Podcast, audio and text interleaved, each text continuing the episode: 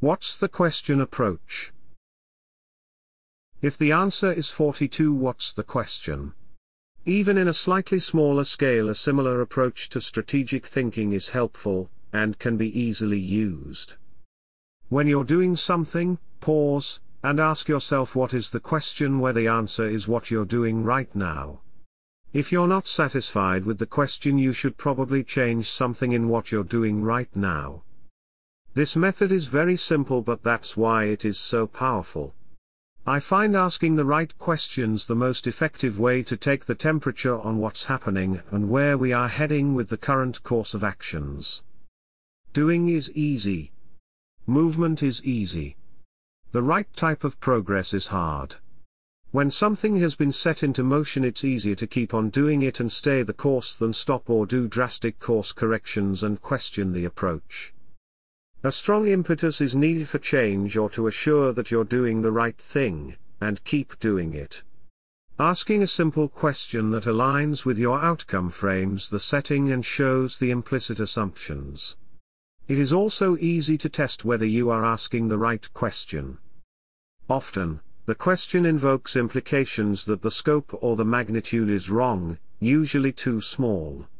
It can be used to ensure that you can live with the consequences if the action is riskier or more challenging in nature. Everyday business life is full of actions that start with some ideas or impulses to do something.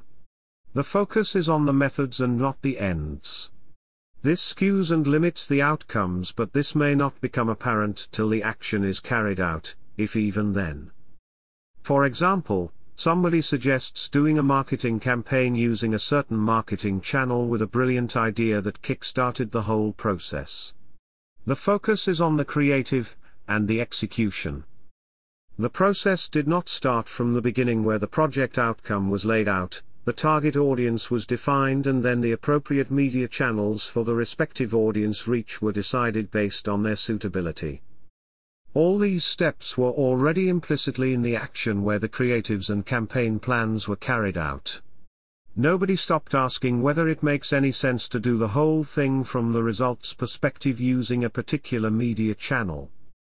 By asking the right question the overall setting becomes visible, and hopefully apparent. It's rare to aim too high and be too ambitious than to focus on mediocre actions that yield weak results at best. The worst part is not the wasted resources and poor results but the opportunity cost where something great and grandiose could have happened instead. Is this the best use of my time now?